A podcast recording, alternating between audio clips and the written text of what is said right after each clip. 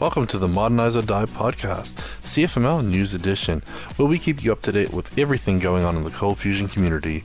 We'll share the latest news on events, releases to engines, frameworks, libraries, and tools, as well as spotlighting quality content from the community.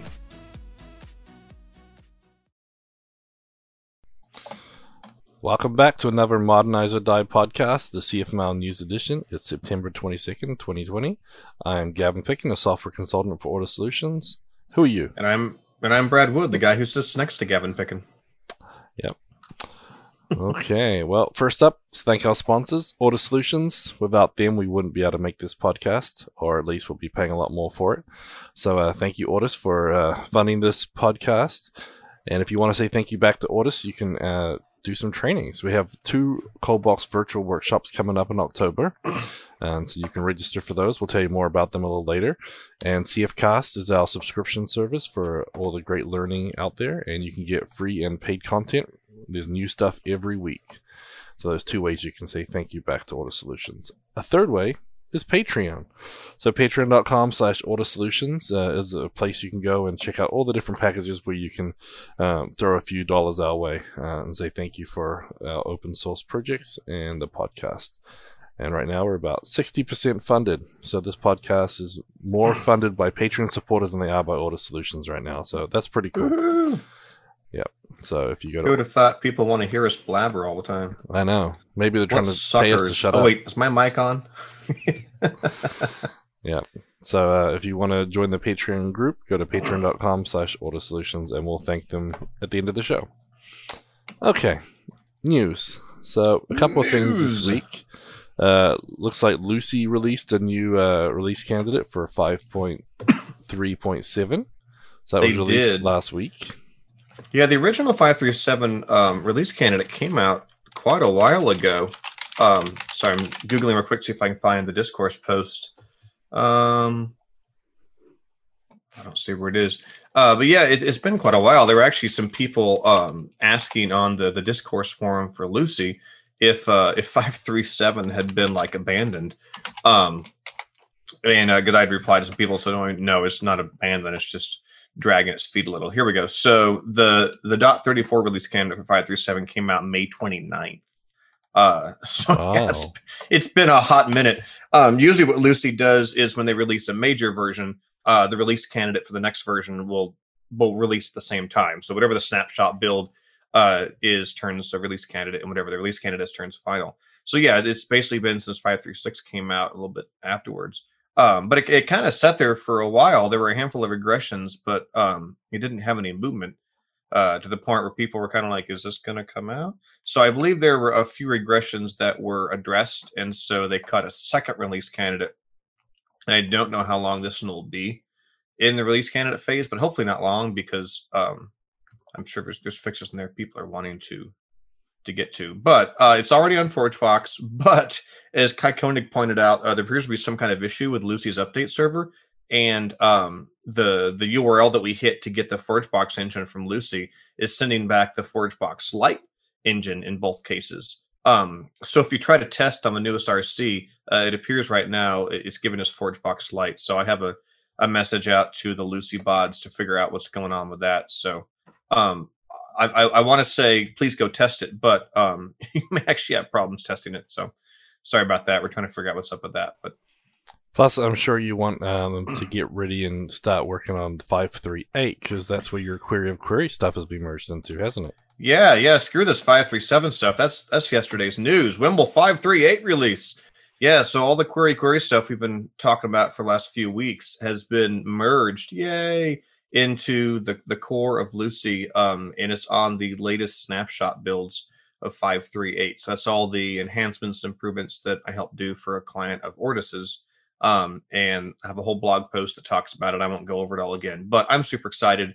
This is definitely the largest chunk of code I've had merged into Lucee, and I only had to harass like a medium small amount. So well, it was pretty impressive, all the work you did and the blog post you wrote about it. And if you guys didn't see it, go back and watch last week's episode. We kind of walked through a little more and talk about it more. So definitely definitely worth checking out. But it's pretty crazy, the differences, and some of the stuff you wrote is even better than Adobe's query of query support now in a lot of cases, right? So yeah, 6 of the 8 performance tests, the new Lucee query support is faster than Adobe ColdFusion 2018 update 10. The more complex the query gets, more group bys and functions and having stuff, the slower Adobe gets, and the Lucee stuff stays very fast. And it's actually funny. I was giving some code back to a client, a completely different client of Ortus, just this morning, where they also were hitting slow performance in their queries. They had queries that were taking like 20 seconds to run, and I'm like, oh wait, I know what this is. And sure enough, it was hitting, you know, the hypersql stuff.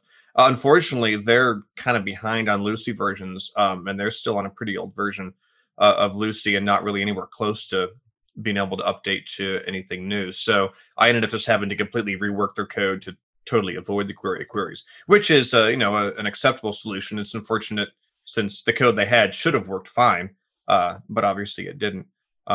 Yeah, I reduced the time of their page down to like 1 second after I moved the 20-second query of queries. So it's kind of amazing how many places I've seen this pop up. Now that I research the slow query stuff, and I'm looking at code, I'm like, wait a minute, you're not using queries, are you? Oh, yep. That's the reason. So yeah, that's why so many people tell us to avoid it all the time, and you know, for good reason. But yeah, there's other ways to do it, you know. I wouldn't say good reason, but I would say reason. Well, I mean, 20 seconds, it's a pretty good reason in most people's books. Well, no, what I'm implying when I say that is that it was negligent that Lucee's existing queries implementation was so bad and had been left that way for so long. So there was not a good reason why Lucee's query was slow, but it was definitely slow, which is why I say it was a reason, but not a very good reason. But it won't be a reason at all, hopefully, for most pretty soon. People. Cross your fingers. Yep, hopefully 5.3.8 gets out there pretty quick, and yeah, I'm looking forward to it. Well, if Lucee follows the typical cycle, when 5.3.7 goes final, which hopefully will be, I'm hoping within a month, if not sooner, 5.3.8 should go into release candidates, so people can start, you know, hitting on it and testing it at that point. Very cool. Okay, so next up we have some online CF meetups to announce. So this week on Thursday, the 24th at 11 a.m. Central, we have Dan Skaggs, and he's been doing Isolation is a Good Thing for Your Local Dev Environments. So this one's kind of neat. He's going to show you how to use Docker for your local environment and how to keep things separate. Obviously, if you're using old school, install your server on your machine without CommandBox, you'd have to set up all your ColdFusion, you know, server a certain way, get all your settings right, and then you change to a different project, and then all of a sudden all those settings are complete opposite of what you need for this project. So CommandBox does go, you know, partway there with the CFConfig and setting up separate instances as part of CommandBox. But he's going to show you how to use Docker and how to get that set up locally, so you can get a perfectly configured development environment. And you can even archive Docker image he's going to be showing. He doesn't actually say in the description. Yeah, I'm curious too. Obviously, we use Docker for some local stuff, but to be honest, CommandBox does so much of it so well. I know a lot of times we just use CommandBox instead of the Docker locally, but there's I do, but I'm pretty opinionated about it. No, yeah. I'm totally biased, but local Docker is a last resort for me, because CommandBox in my from the projects I work on gets me like 95% of the way there. So I'm like, yeah, I'm totally good. Yeah, especially when you got .env for environment variables and all that, and you separate, you know, admin, CFConfig does most of it. The projects that we've used Docker at Ortus that I think it does make a good deal of sense is times when we're doing a Docker composed, and we have, you know, the ColdFusion container, and then we have like a Redis container or a SQL Server container, you know, and these are all, you know, booted up as part of one service inside of Docker. Yeah, I was going to say, as soon as you start throwing the caching engines in there, if you want to have, you know, Couchbase, Elasticsearch, Redis, that type of stuff, then it makes perfect sense. Now, I just tend to use like a local RAM cache, but if you're on Adobe ColdFusion, you don't always have. It's not as flexible as Lucee, but that's definitely when you get into the world of things that CommandBox doesn't address, like giving you a database or giving you, you know, a Redis cache that you can just spin up and down. So I'll definitely admit there are some places where it can be pretty cool. Yep, so that's a good one. That's coming up Thursday, September 24th. And last week they did their first live stream. So it was actually streaming live on YouTube and available instantly. And that last week, it was Ray Camden, Brian Rinaldi, and Dan Wilson. And they did a using CF APIs with the Jamstack. So that was actually pretty interesting. There was a little internal arguing about what Jamstack actually is. So it was kind of a good one, but that was last Thursday, September the 17th, and the recording is online at YouTube as well. But it was kind of interesting. You know, Ray and Brian are working on a new book for Jamstack stuff, but there was a nice little CF API. Dan Wilson did a presentation on the API manager a few weeks back and didn't write any code, but this time he actually wrote a little API in Taffy. So that was interesting. And then I've got a couple of sessions coming up soon on building APIs as well. But yeah, so if you missed that one or any of the other ones, yeah, I'm going to do two. So one will be like legacy code and how to do it the one way, and then I'll show you how to do it the right way with ColdBox and the REST template, and we'll show you how to use Swagger docs and all the cool tools in modern ways. But some people just need to add a little API file here or there, or just a little piece. And like Taffy's great, but do you really want to extend your application CFC onto Taffy? So basically the first session will be just like, hey, here's your first touch into APIs, get it working. And then the next one will be like, okay, this is how you do it with, we'll use a framework, we'll use ColdBox, we'll use a REST template, and we'll build all those other things in. So yes, I'm doing a two-part session series, So basically all the things that are tough in the first one, we'll show you how to do it the easy way in the second one. So. Yep. Charlie has a comment here in the chat that Adobe ColdFusion 2018 added in some expanded caching support.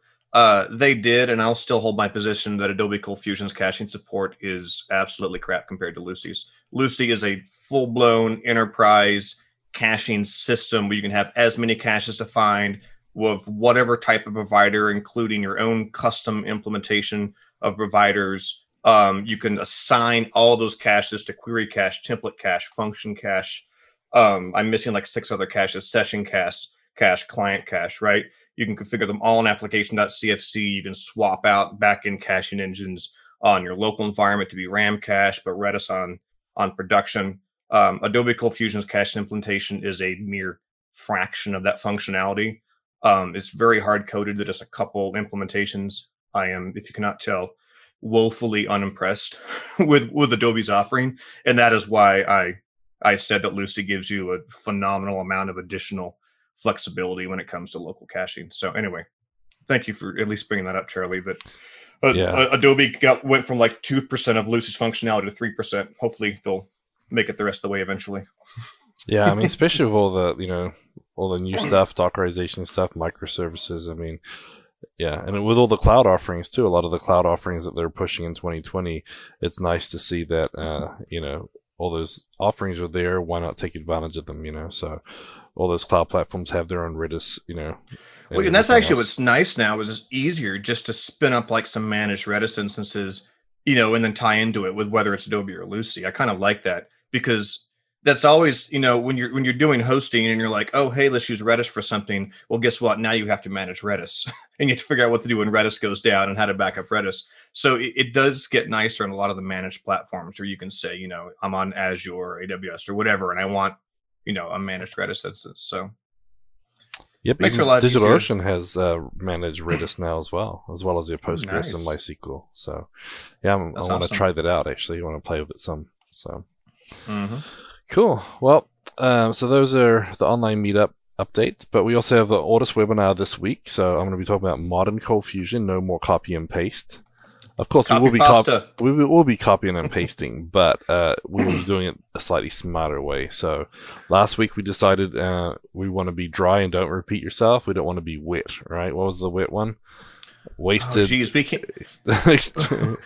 Our people came up with several wet acronyms, and I don't think I wrote any of them down. We can go back and we'll have to go back and look at the comments for last week, but they're pretty funny. I might actually use them inside the presentation, so I'll have to make it right. Right every time, wasn't that one of them? Yeah, right every time I think was a good wet one, but yeah. So we'll look at different ways to improve your programming process, make your life easier to maintain code, etc. So we'll look at things, and as Scott said in the chat, like snippets, and snippets are great and everything, but we'll show you some tools to make your life even better. So so I'm looking forward to that. That's going to be Friday, September 25th. So this Friday at 9 a.m. Pacific, 11 Central. So if you want to hear me talk even more, you can shop to that. Ortusolutions.com/events/webinars. You can go sign up for that. And then we'll see you then. And then obviously we have a chat in there. So you guys got questions, I can even show you some code. But I got some interesting things. It should be something interesting for everybody. So I might even get. So we have some new CFCast content, looks like, right? Yep.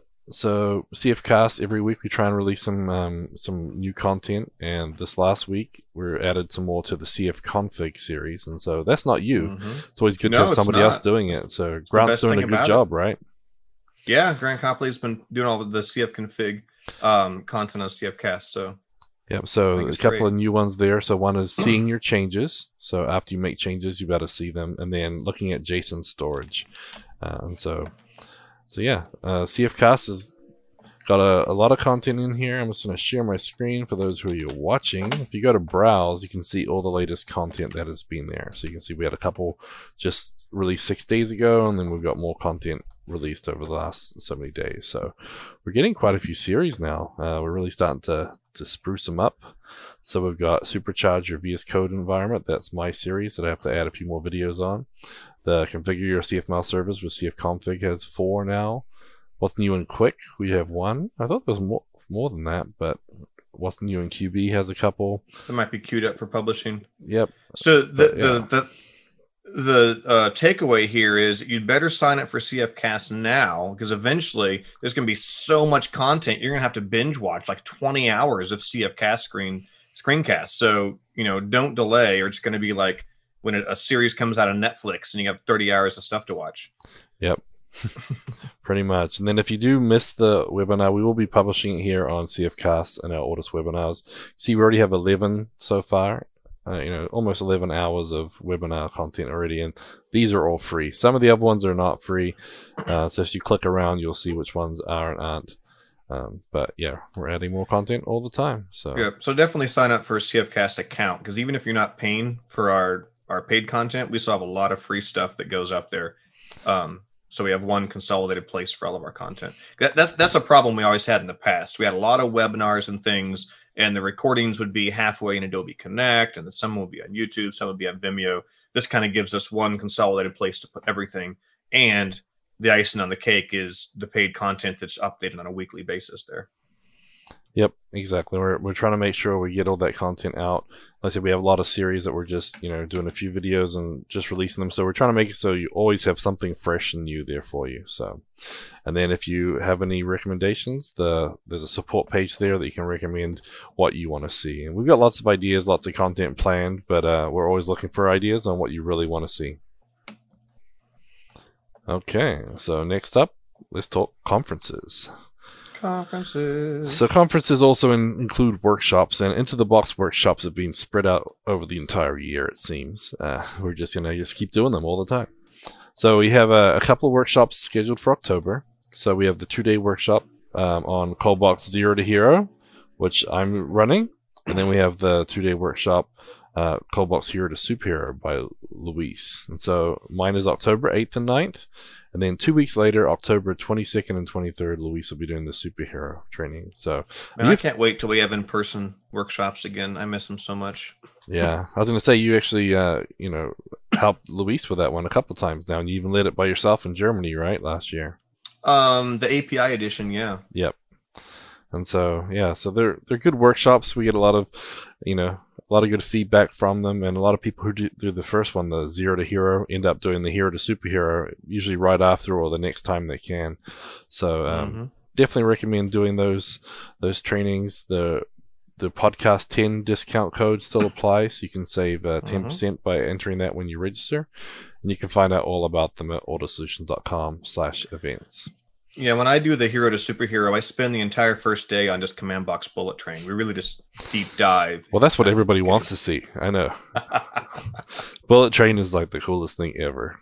Yeah. I said that for Ville Bruin, so he loves it when I spend just a lot of time on CommandBox Bullet Train. Yeah. Okay. So next up, next week, September 30th, we have jconf.dev. I keep saying jsconf. Dang it. Yeah, so jconf.dev, Java conference, and that's going to be online at jconf.dev.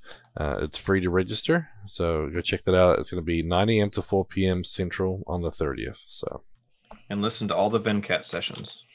Yeah, that's all the reason I'm signing up for. I'll listen to the others, but yeah, I like VenCat stuff too.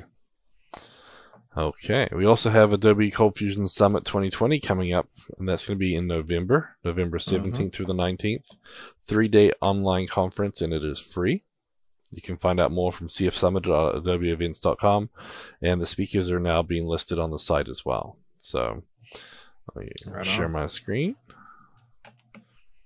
You can see that there's some of the speakers being listed in here.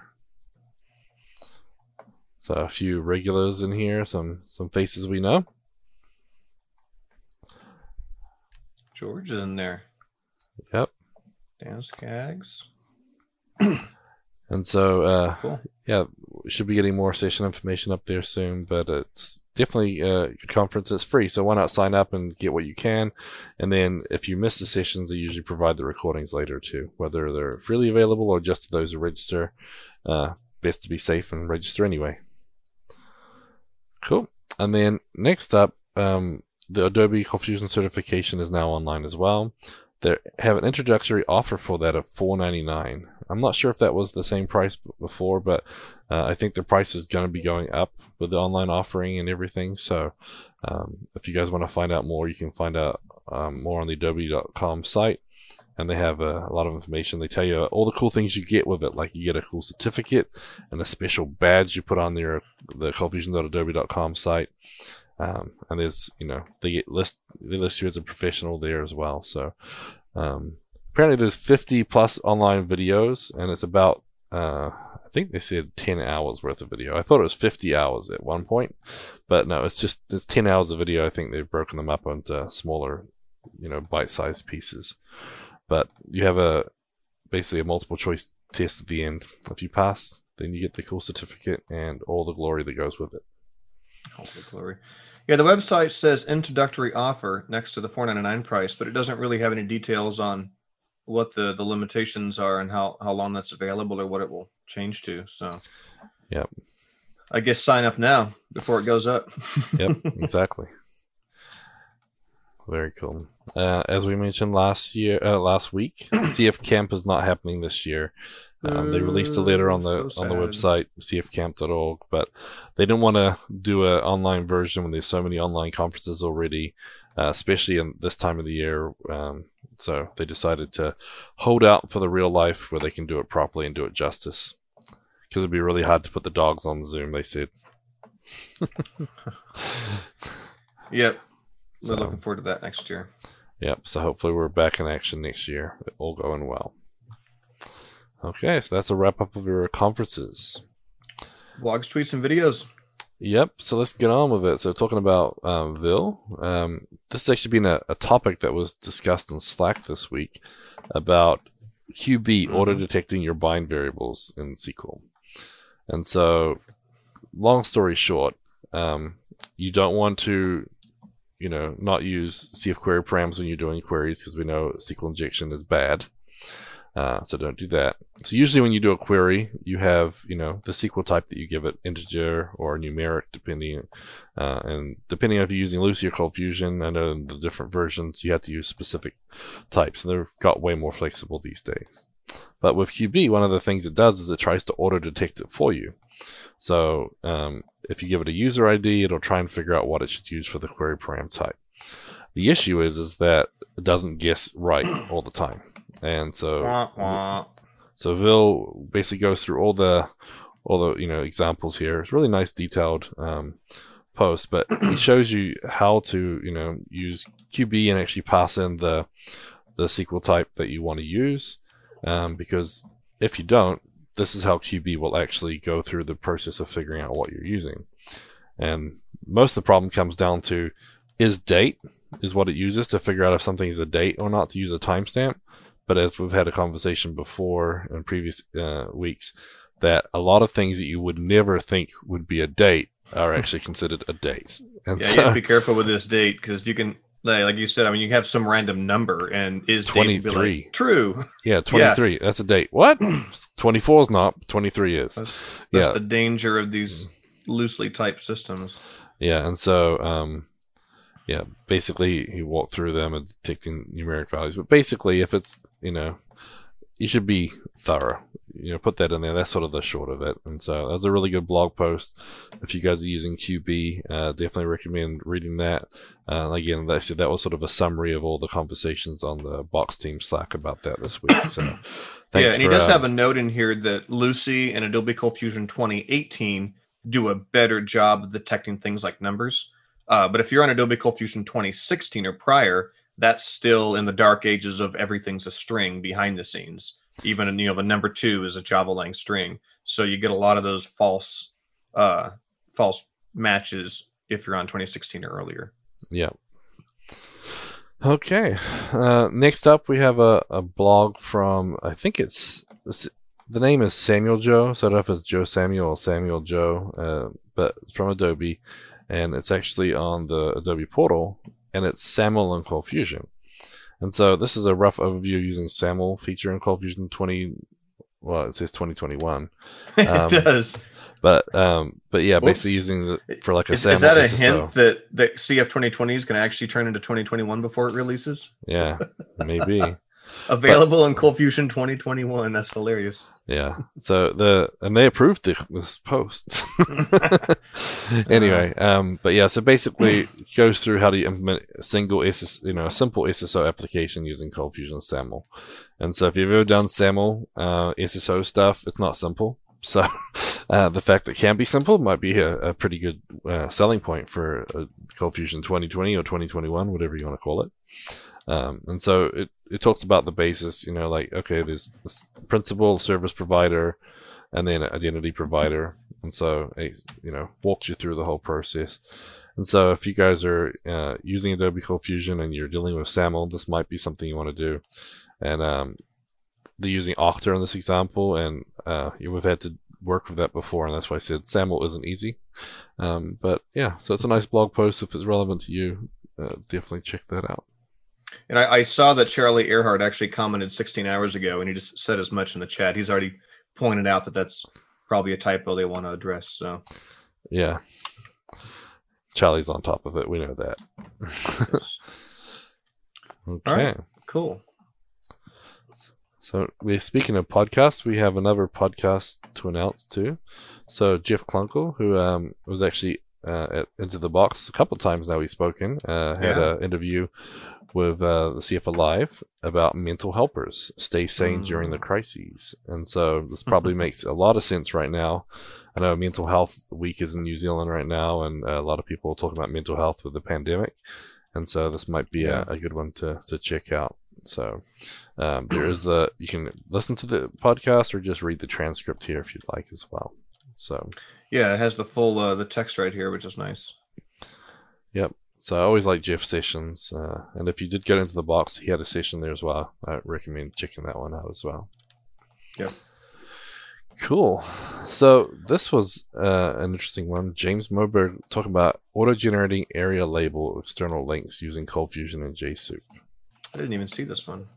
And so this one's interesting because apparently there's, I guess some of his clients are getting, you know, issued warnings, and there's lawsuits are being filed apparently because Americans with Disability Act, you know, has all sorts of compliance rules. And so this one here, I guess there's some changes coming up in a few days on the European deadline, but thankfully not for the American one. But basically, you know, there's some rules on how to generate them, and so he sort of walks through this whole process and writes a little, you know, some unit test results, but basically makes a little function to use JSOUP to go through all the code and add some ARIA labels. So if there's a title, it'll use that. If not, it'll make one up.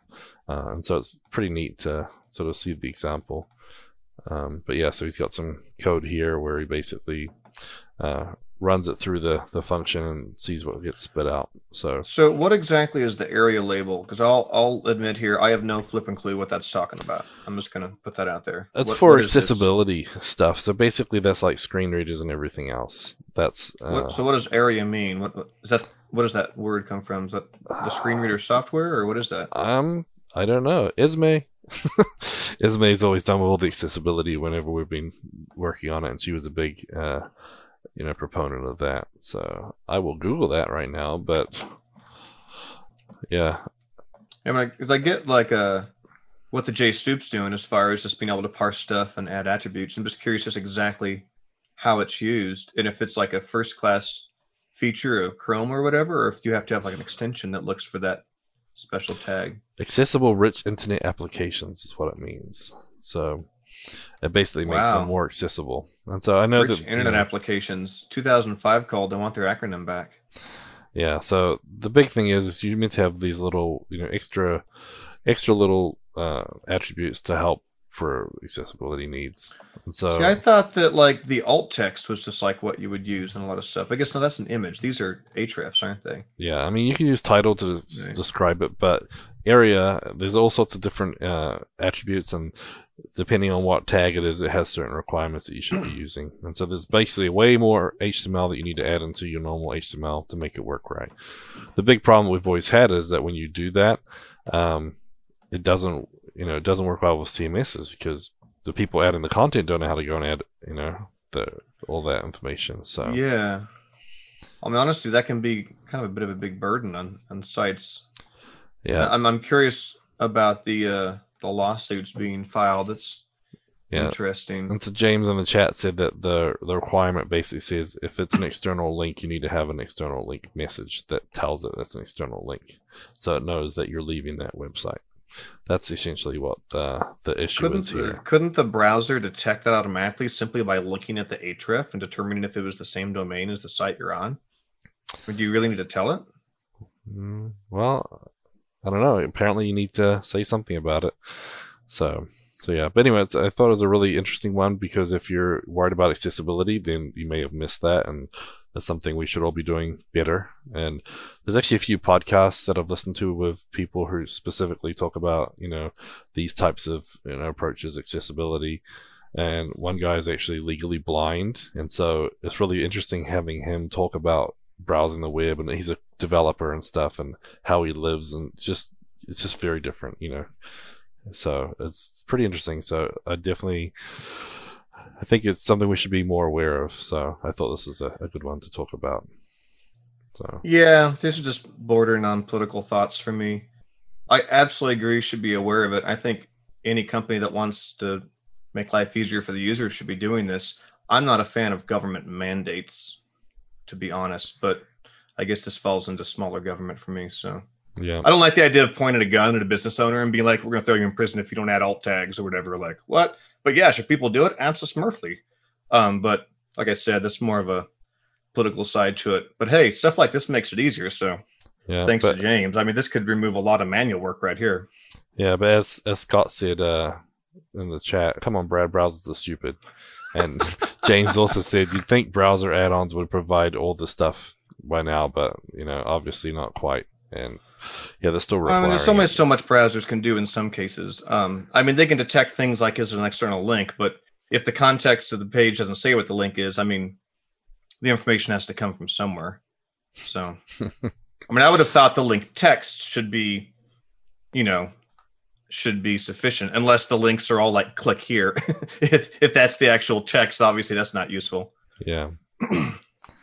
Yeah. Anyway, well, speaking about governments and everything else, Ben Nadel said he's in a bit of a loss after the Ruth Bader Ginsburg situation, her passing, and so he went to his happy place, which is coding, and so he decided to do some pixel art, and so we'll skip all the political stuff and basically just say, probably should. Yeah. But long story short, he's got a pretty cool code here, and essentially all of it does is it makes a cool little box art, a pixel art boxy drop shadow picture. That's pretty neat. I thought that's kind of cool. So a bunch of box shadows everywhere. So pixels, you know, basically each one drawn a certain size, certain location, different colors.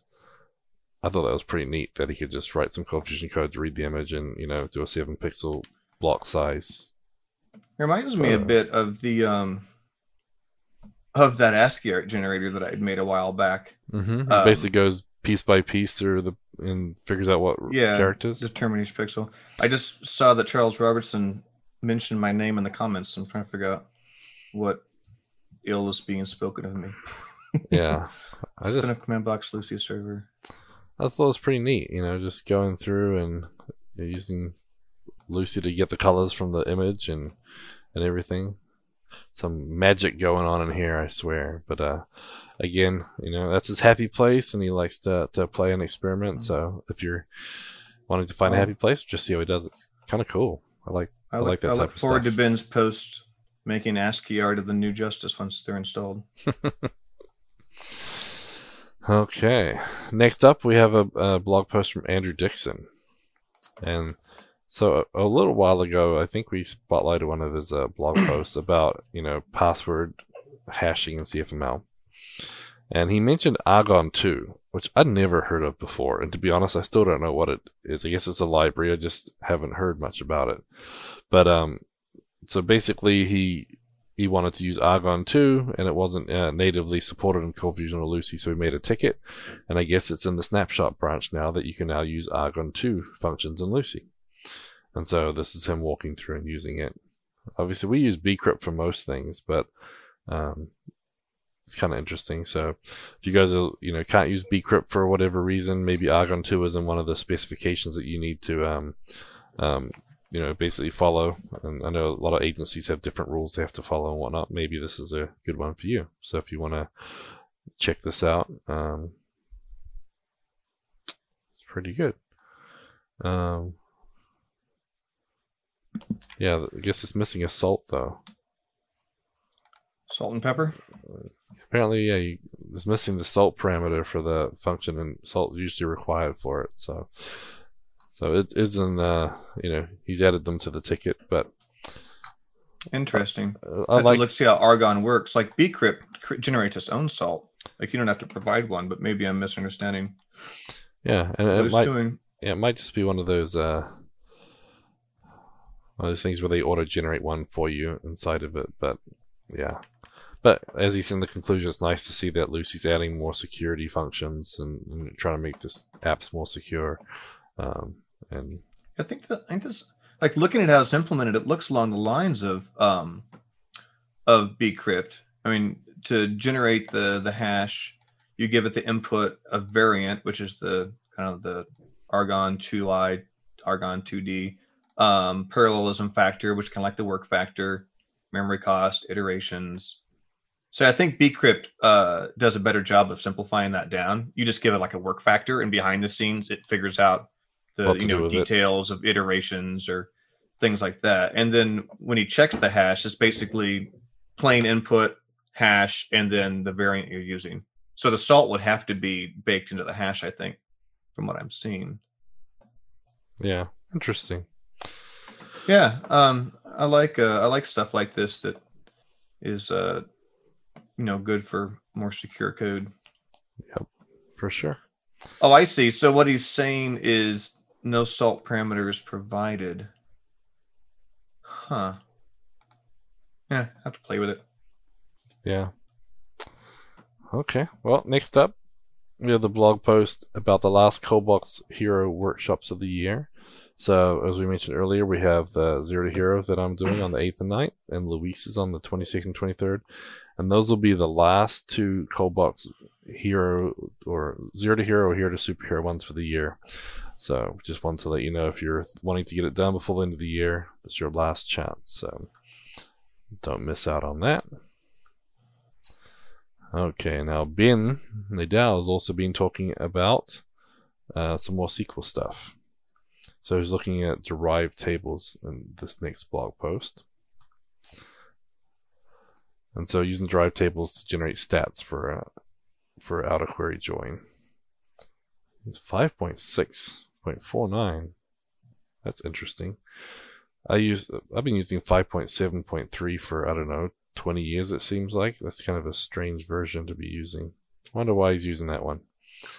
Anyways, because yeah, MySQL 8's, you know, the latest version, and but yeah, I've just never seen that number anywhere. This may be what he's using at work. I know that they tend to be farther behind on their Lucee versions. Yeah, I mean, whenever Ben blogs something that's like the latest version of Lucee, it's like usually his hobby stuff. And when he blogs something on an older version of Lucee, it's usually something he did for work. Yeah, I mean, like I said, I've been using 5.7.3 for so long. I was wondering why it would be stuck there. But anyway, yeah. So basically, derived table is like a temporary table, and here he shows an example of where he's, you know, joining this. Basically a derived table here. He's doing a select from, grouping by, and then saving it as a secondary table, essentially. And so, yeah, I mean, and a good SQL optimizer will hopefully make that perform as good as if you had created a temp table, dumped records in it, and then joined to it. And that's what he mentions. It even adds indexes for the derived table to improve performance. So much better than queries. But yeah, so it's kind of a nice process, and you know, if you're doing stats and whatnot, you may want to look at the sort of derived table approach. It definitely can speed things up and be way more performant. He did mention that in production, you probably don't want to have unbounded tables. So full table scan's not good. Don't do it. But yeah, so for the example, it works pretty well. So yeah, I like seeing this. You know, the SQL stuff that people play with, because you get so used to just doing what you know, and you don't really go back and say, I wonder what's new in, you know, SQL these days, or, you know, and I'm using Postgres with a client, and they have a whole bunch of interesting features and, you know, add-ons and everything with their Postgres server, and I feel like I got to go do a Udemy course or something just to keep up on all the Postgres stuff. Yeah, I mean, I've been using derived tables and SQL Server for a long time. I don't know how long MySQL supported it. Yep.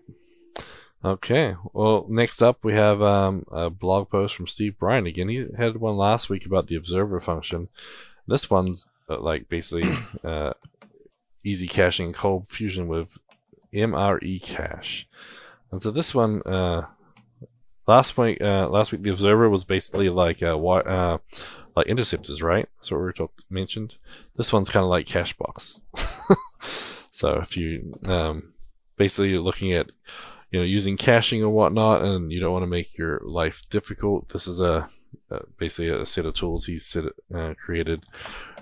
He calls it MRE Cache. And I'm trying to figure out what that stands for. MRE. I know, I was looking too, but basically, it's very similar to using CacheBox in a lot of ways. It's kind of like a setup. But the interesting thing I thought was how the time span, I think it was a time span, actually had an option for things like every other minute or 4 hours or daily or weekly or monthly, every 12 seconds, or, you know, had the real English language intervals. And I don't think we have that. I know I've built some functions for a client where we wanted things to expire at midnight, and so we had to create a special function to pass in so it could expire at that time or whatever. But you know, I was wondering if we could maybe add some stuff to CacheBox to improve like the cache expiration type stuff to handle some English language. So I thought that was kind of interesting. So looking at the actual source code for MRE Cache, which is part of this com.subtools, it says, Mr. eCache is the display name of the component. It says, I'm a handy wrapper for the built-in eCache functionality. It looks like all this is doing is wrapping cache get, cache put, cache get all IDs, just the basic CFML functions, and then I think maybe providing some extra kind of functionality and checking and time span dealing with it. Okay, so he translates like your incoming sentence, and then it boils down to an actual cache put function at the bottom, but it kind of bakes the right interval based on your inputs. And that would be an interesting implementation. CacheBox, of course, allows you to wrap the baked-in CF cache as well as, like, you know, a million other things all behind the same API. But yeah, I kind of like this. Yeah, like until midnight or 4 hours or daily, or I think it'd be kind of neat. just to add something. I mean, so because how many times have you come across code, right? And you see like, you know, cache engine dot put, and there's some giant number, and you're like, oh geez, okay, what is this? You're trying to like reverse engineer the logic of what they're doing, you know. And if the code was like cache put, and then you have like, you know, interval equals until midnight, that would be like a super clear method. Yeah, because I mean, their stuff, they want to blow away every night at midnight. They get new stuff because they update on a schedule or whatever, you know, or maybe you have 5 a.m. or something, you know. But yeah, have some number where you could figure it out. You could do that, but you'd have to like get the current time, subtract the number of minutes, you know, from midnight, kind of stuff. It's not impossible. But yeah, but I guarantee it wouldn't be. Yeah, I guarantee it wouldn't be as readable. Yeah, we should throw a ticket in for CacheBox. I like this kind of stuff. Yeah, interval 2 weeks, boom. That's pretty cool. Yeah, that's what I thought. That's pretty neat. You know, obviously, this is a good wrapper if you're not using, you know, CacheBox. But then again, CacheBox can be used in even legacy apps. You know, you don't have to have it inside of ColdBox. But, I mean, a nice little wrapper here. So, I wanted to share that. But, yeah, it got me thinking, you know. So, yeah, we should definitely do a ticket. So, Luis, if you're listening, I expect this done by the time this is published. MRE Cache. Yeah, looking at his code sample where he has the M capitalized, the E capitalized, and the C capitalized, it's obviously Mr. E Cache. But when you look at it, if you just look at it all lowercase, you see MRE Cache. That's hilarious. Yeah, pretty funny. But that wraps up our blogs, tweets, and videos of the week. But so next up, we have Find a Job. So Brad's been very busy. I mean, how many interviews you got this week? Like 800? Yeah, roughly. So Ortus is hiring a senior ColdFusion developer, and we've had a good response. So thanks to everyone who's been responding. Brad is working diligently to interview everybody, and so in the world. Yeah, in the world. So if you go to ortussolutions.com/about-us/careers, you can find out more about that. But we also have getcfmljobs.com, which is a community-run site. And it has a lot of ColdFusion jobs, and it scrapes them from various locations. And we have one new one this week, ColdFusion developer remote at Scottsdale, Arizona, full-time position. And if you see a little more information here. It says remote, so. Yep. It's looking for 5 to 7 years of solid experience. Communication skills are important. Well, Eric can't apply. Yeah, I know. So Geologics is a 30-year-old technology services company in Alexandria, Virginia. Interesting. But they got offices all over, so you'd be working for the Scottsdale one. Yeah, it's funny. It doesn't really say anything about the version of ColdFusion or Lucee. I assume it's Adobe that they're using. Yeah, so interesting. There you go. Check it out. Yep. Scottsdale, Arizona. It looks like it's remote work, so... Yep, and then if you're looking for a job, they also have 23 other positions that are listed from 14 companies across 11 locations in 5 countries since July 1st. So quite a lot of jobs there if you're looking. And of course, the oldest one is available still. We're interviewing right now, so if you want that, don't miss out.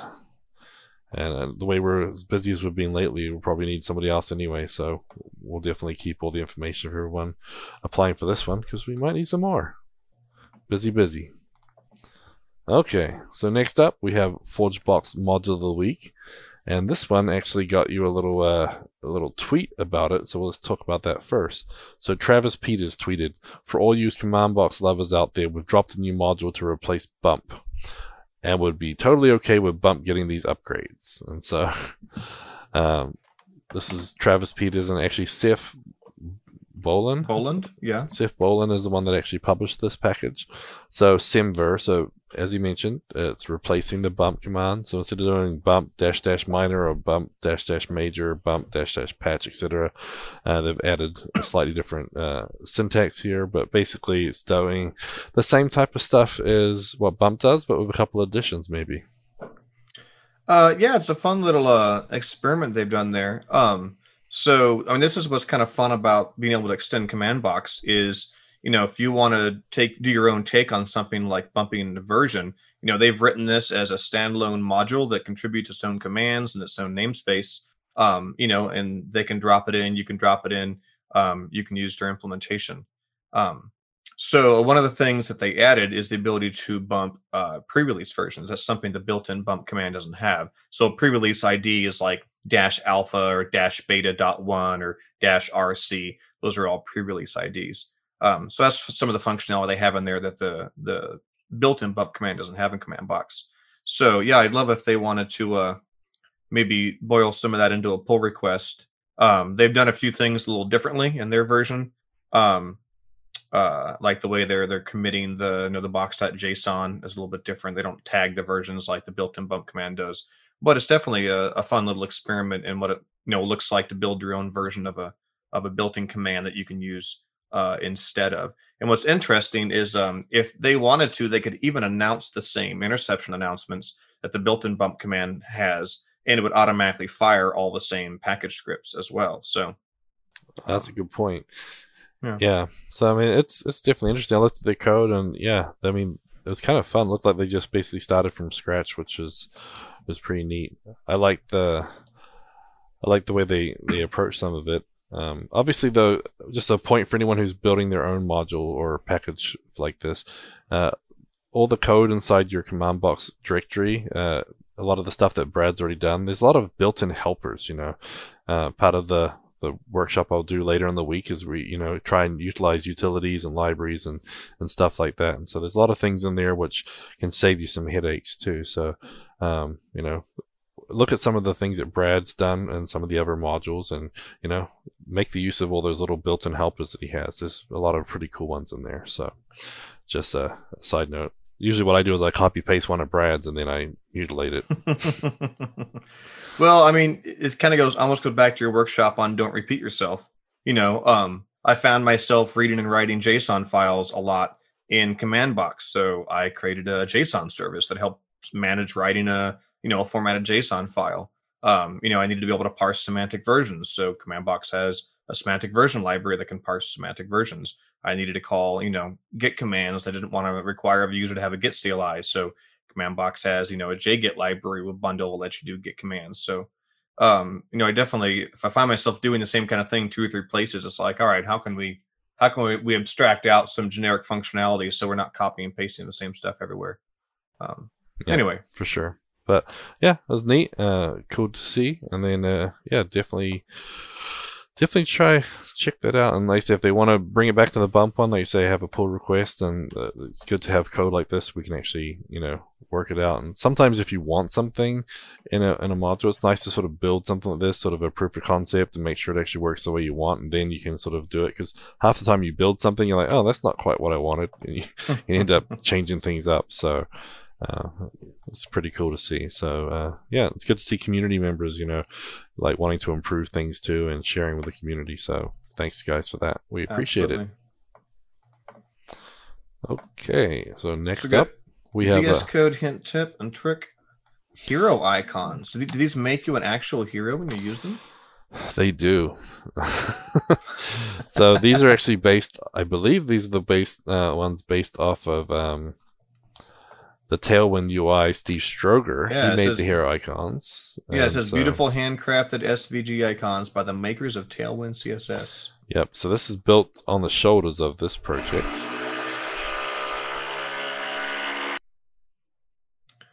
Gavin has some fun construction going on at his house today, so... Yep, sorry about that. Sound effects. They just got right above my head at the right time. So, yeah, good times. Yeah, they have tons of icons. Like, I'm still scrolling here. I haven't even reached the bottom of the page. And these are all SVG. Nice. And the cool thing is, it has a little tab. You can search for it right inside VS Code with this command palette. So does this use the icons in your actual VS Code UI, or... is this a helper for you to use these icons in the apps you're building with VS Code? I think it's so you can just use them in your app. So when you can select them. Okay. All right. So this is a helper that lets you kind of easily add it in. That they have a little animated GIF of like that shows somebody using it, and it's so stinking tiny. I can't see what the animated GIF is doing. So.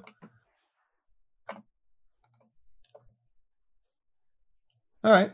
Well, that's cool. Gavin keeps muting himself because he has some construction happening on his roof. That's all good. Well, that's pretty cool, though. So, hero icons by the makers of Tailwind. I like that. Yep, very cool. All right, well, that's it. I think we're all the way down to thanking the Patreon supporters, the individuals personally supporting our open source initiatives. So yeah, thank you to everyone that helps with CommandBox and ForgeBox and ColdBox and BoxBox and LuisBox and the podcast. All of this. For sure. So Brad, you can do it in case they get busy with that drill on top of my head again.